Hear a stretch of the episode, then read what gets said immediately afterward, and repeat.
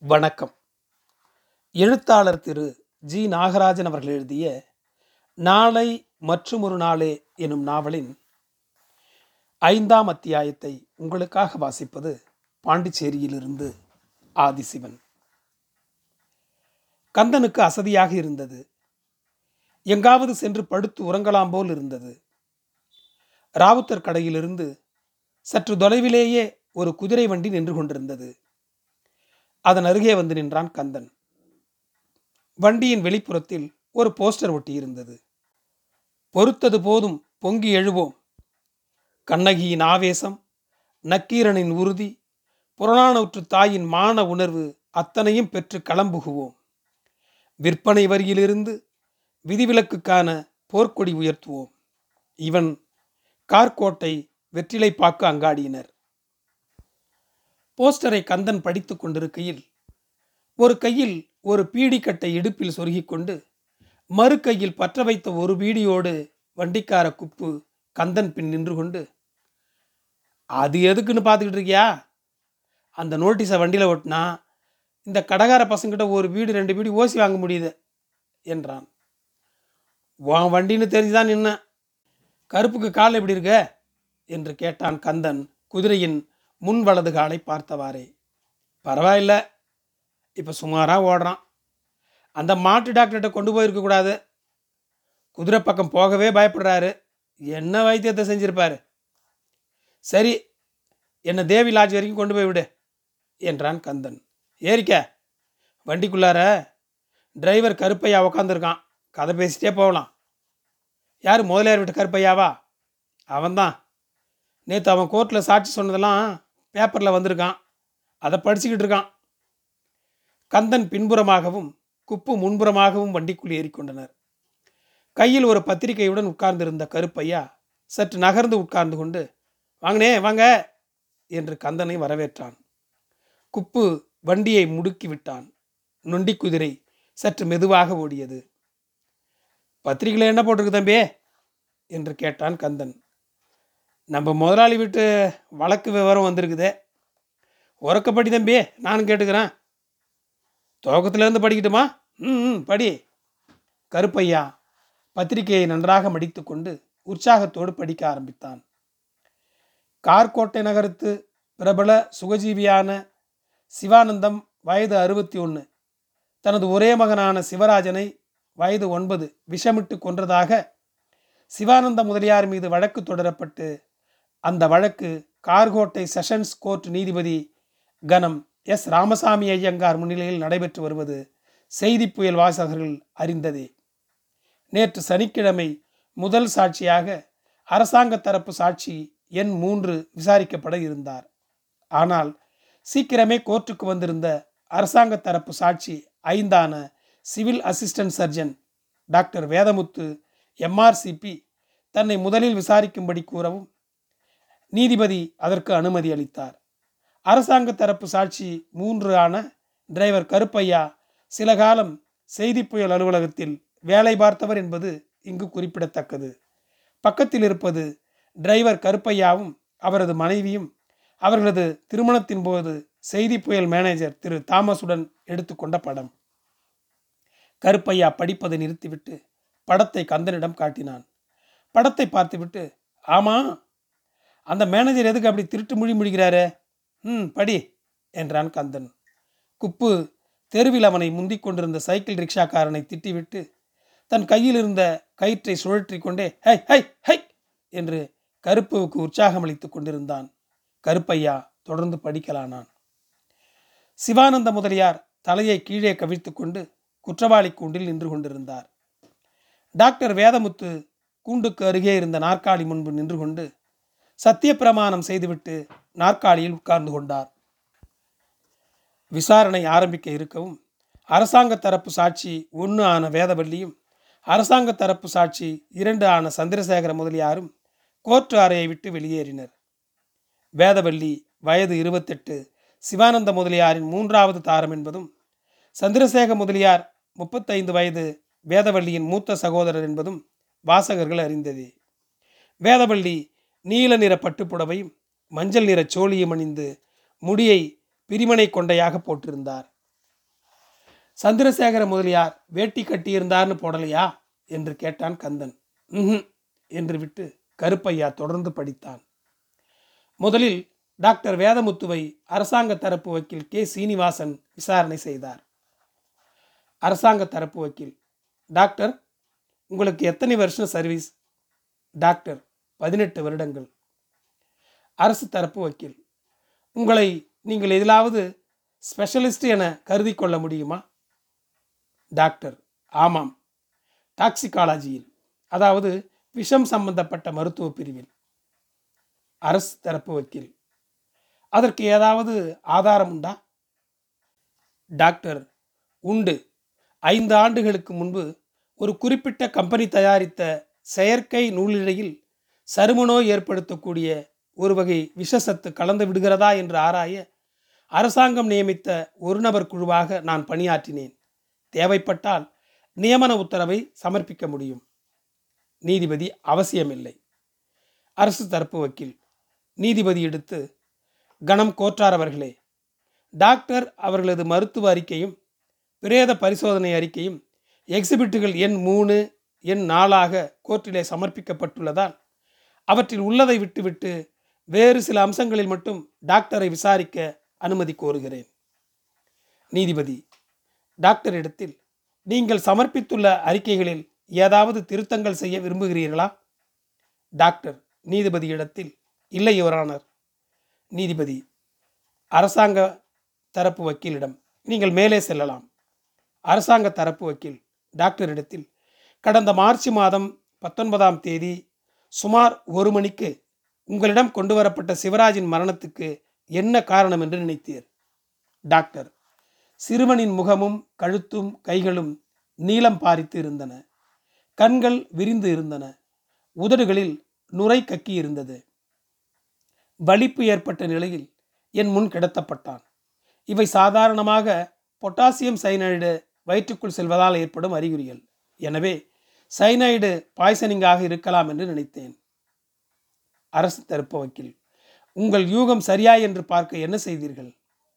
Doctor உடனே ஜில்லா மேஜிஸ்ட்ரேட்டுக்கும் police சூப்பரண்டுக்கும் தகவல் கொடுத்துவிட்டு நீதிபதி அதெல்லாம் தேவையில்லை டாக்டர். டாக்டர் எஸ் யுவரானர் ஐந்து சாட்சிகளின் முன்பாக சிறுவனின் வயிற்றிலிருந்து வாஷ் எடுத்து அதில் ஒரு பகுதியை அரசாங்க பிரதான கெமிஸ்டுக்கு அனுப்பவும் மற்ற பகுதியை நான் ஆராயவும் வைத்துக்கொண்டேன் எனது ஆய்வின்படி சிறுவனின் வயிற்றில் அதிகமான அளவுக்கு ஹைட்ரோசைனிக் அமிலமும் சிறிதளவு பொட்டாசியம் சைனைடும் இருந்தது தெரிந்தது. அரசு தரப்பு வக்கீல். இவற்றில் எது விஷத்தன்மை கொண்டது? டாக்டர் இரண்டுமே தான் அரசு தரப்பு வக்கீல். அப்படியானால் இறந்தவர் இரண்டையுமே உட்கொண்டிருக்க வேண்டுமா டாக்டர்? டாக்டர் அவசியமில்லை. பொட்டாசியம் சைனைடை உட்கொண்டாலே போதும். அது வயிற்றில் உள்ள ஒரு வகை அமிலத்தோடு செயல்பட்டு ஹைட்ரோசைனிக் அமிலம் ஏற்பட்டுவிடும். அரசு தரப்பு வக்கீல். பொட்டாசியம் சயனைடு எந்த நிறத்தில் இருக்கும்? டாக்டர் சுகர் மாதிரி வெண்மையாக இருக்கும். அரசு தரப்பு வக்கீல். அதை சாதாரண உணவுப் பொருள்களோடு கலந்தால் உணவுப் பொருளில் ஏதாவது நிறமாற்றம் ஏற்படுமா? நீதிபதி அரசு தரப்பு வக்கீலிடத்தில் சிரித்துக்கொண்டே இதெல்லாம் தேவையில்லை. அரசு தரப்பு வக்கீல். எஸ் யுவரானார் டாக்டர் எடுத்து குறைந்தது எவ்வளவு வயிற்றுக்குள் சென்றால் பொட்டாசியம் சயனைடு சாவை ஏற்படுத்தும்? டாக்டர் வயது வந்த திடகாத்திரமானவர்களாக இருந்தால் நூற்றி அறுபது மில்லிகிராம் சயனடிலேயே சாவு ஏற்பட்டுவிடும். சிறுவர்களுக்கு இதைவிட குறைந்த டோஸே போதும். அரசு தரப்பு வக்கீல் நீங்கள் குறிப்பிடும் இந்த அளவை ஒருவர் தனது இரண்டு விரல்களுக்குள் ஒழித்து வைத்துக்கொள்ள முடியுமா? டாக்டர் முடியும். அரசு தரப்பு வக்கீல். இந்த விஷம் வயிற்றுக்குள் சென்றால் எவ்வளவு நேரத்தில் சாவு ஏற்படலாம்? டாக்டர் சில செகண்டுகளில் சில நிமிடங்களில் சில மணி நேரத்தில் சாவு ஏற்படலாம்.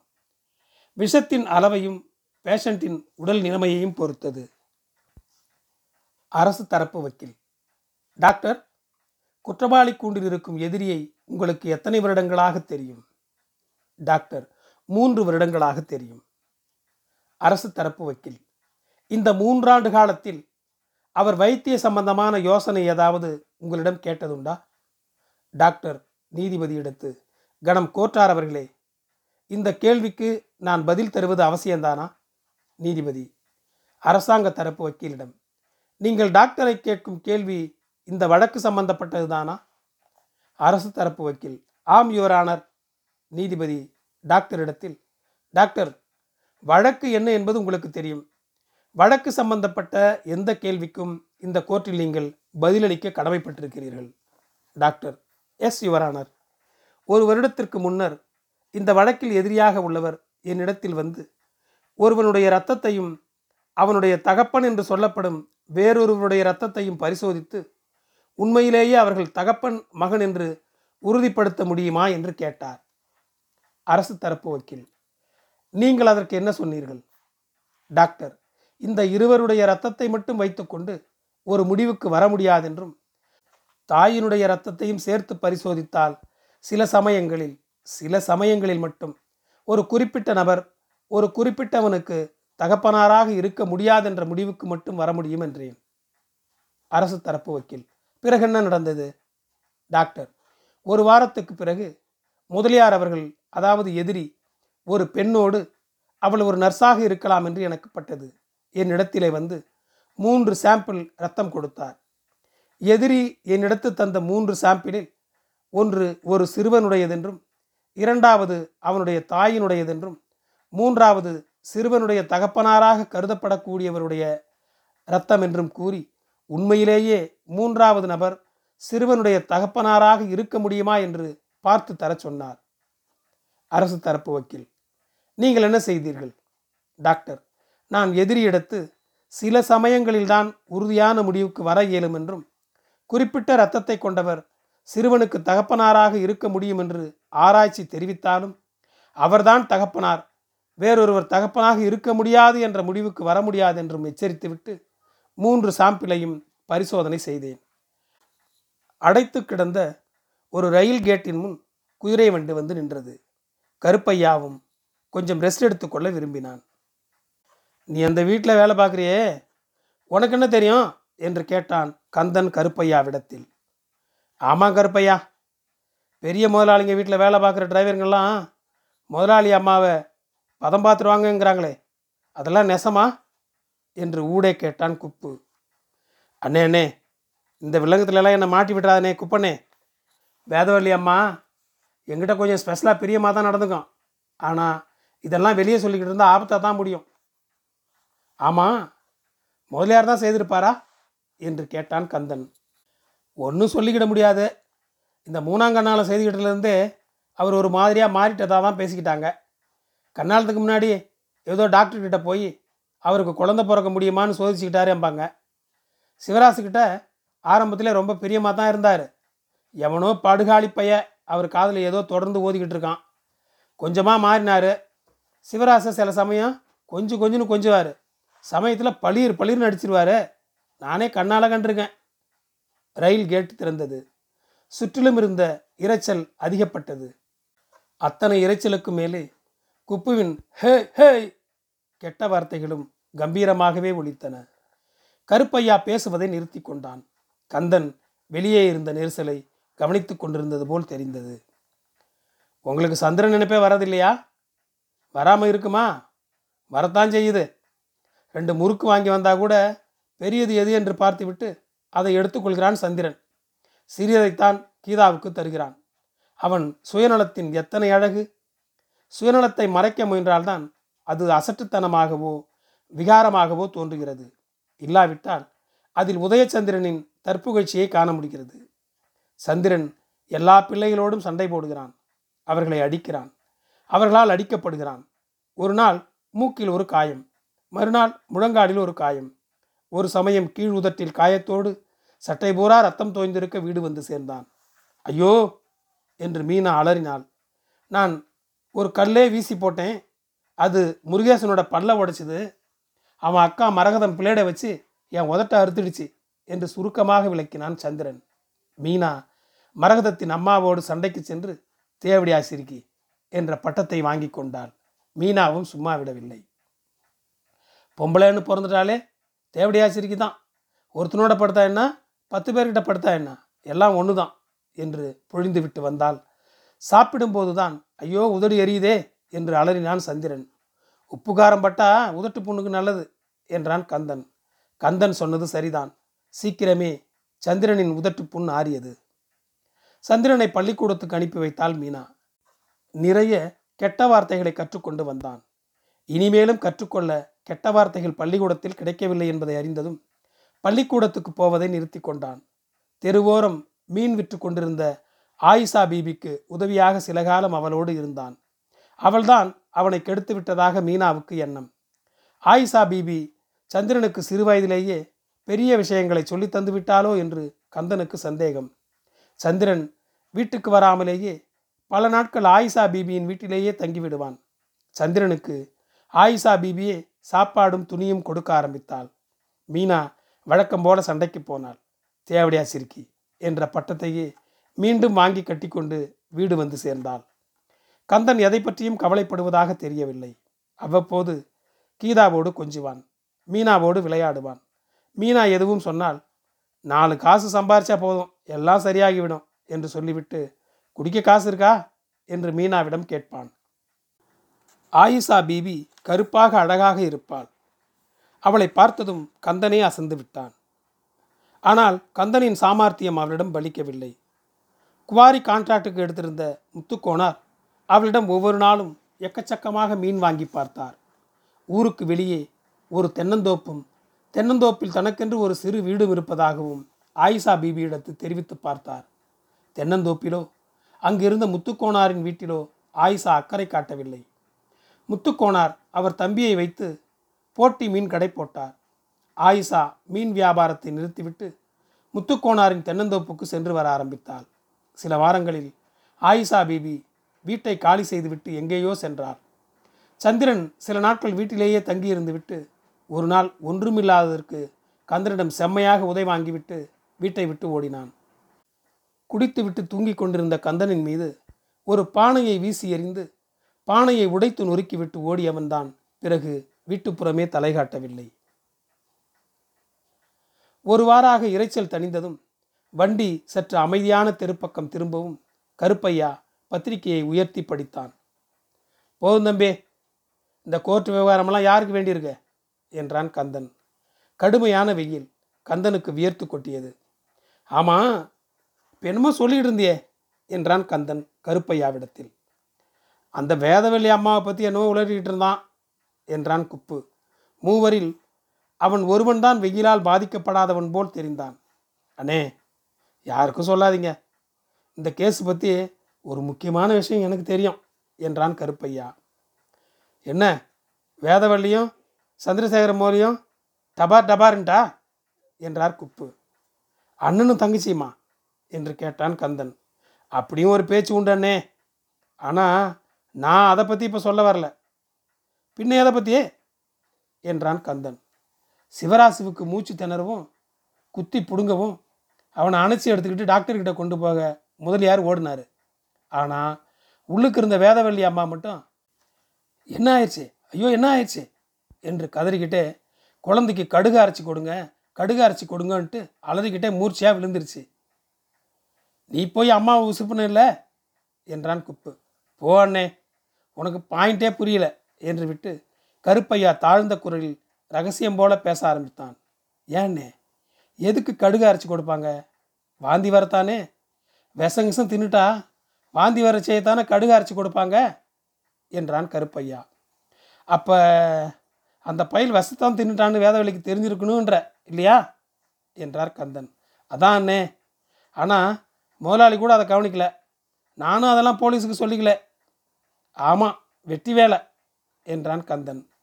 முதலாளி வாக்குமூலம் என்ன தெரியுமானே சமயக்கார பொண்ணு அவர் தட்டில் கறியை வைக்கவும் சிவராசு எனக்குத்தான்னு முதல்லன்னு கத்திச்சான். முதலாளி அவர் தட்டிலேருந்து எடுத்து கறியை சிவராஜ் தட்டில் வச்சாராம். அந்த கறியில் தான் விஷம் வந்திருக்கு போட்ட கறியை பூராவும் சிவராஜ் தின்னுருச்சா? இல்லைண்ணே. மீதி கறியையும் பரிசோதனைக்கு அனுப்புனாங்களாம். அதில் துளி கூட இந்த சைனடு விஷம் இல்லையாம். டாக்டர்கிட்ட அந்த பையனை யாரெல்லாம் கூட்டிகிட்டு போனது? நானும் முதலாளி மட்டும்தான். அப்போ வீட்டில் யாரெல்லாம் இருந்தாங்க? என்று தொடர்ந்தான் கந்தன். வேதவள்ளி அம்மா சந்திரசேகர முதலி சமயக்கார பொண்ணு. இவங்க மூணு பேர் தான் இருந்தாங்க. அந்த சமயக்கார பொண்ணை ஒரு நாள் விட்டு ஒரு நாள் ஸ்டேஷனுக்கு கொண்டு போய் போலீஸ்காரங்க விசாரிக்கிறாங்க. அதுதான் போலீஸுக்கு ஒரு முக்கிய சாட்சியாக தெரியுது. அது வாயை திறந்தா எல்லாம் விளங்கி போயிடும். ஆமாம் ஆமாம் எல்லாம் விளங்கி போயிடும். இப்போ இறங்கிக்க என்று சொல்லிக்கொண்டே குப்பு வண்டியை தெருவோரமாக நிறுத்தினான். அண்ணே இங்கே பக்கம்தானே? என்னை வீட்டில் கொண்டு விட்டுருங்கண்ணே என்றான் கருப்பையா. சரி வந்து தொலை என்றான் குப்பு.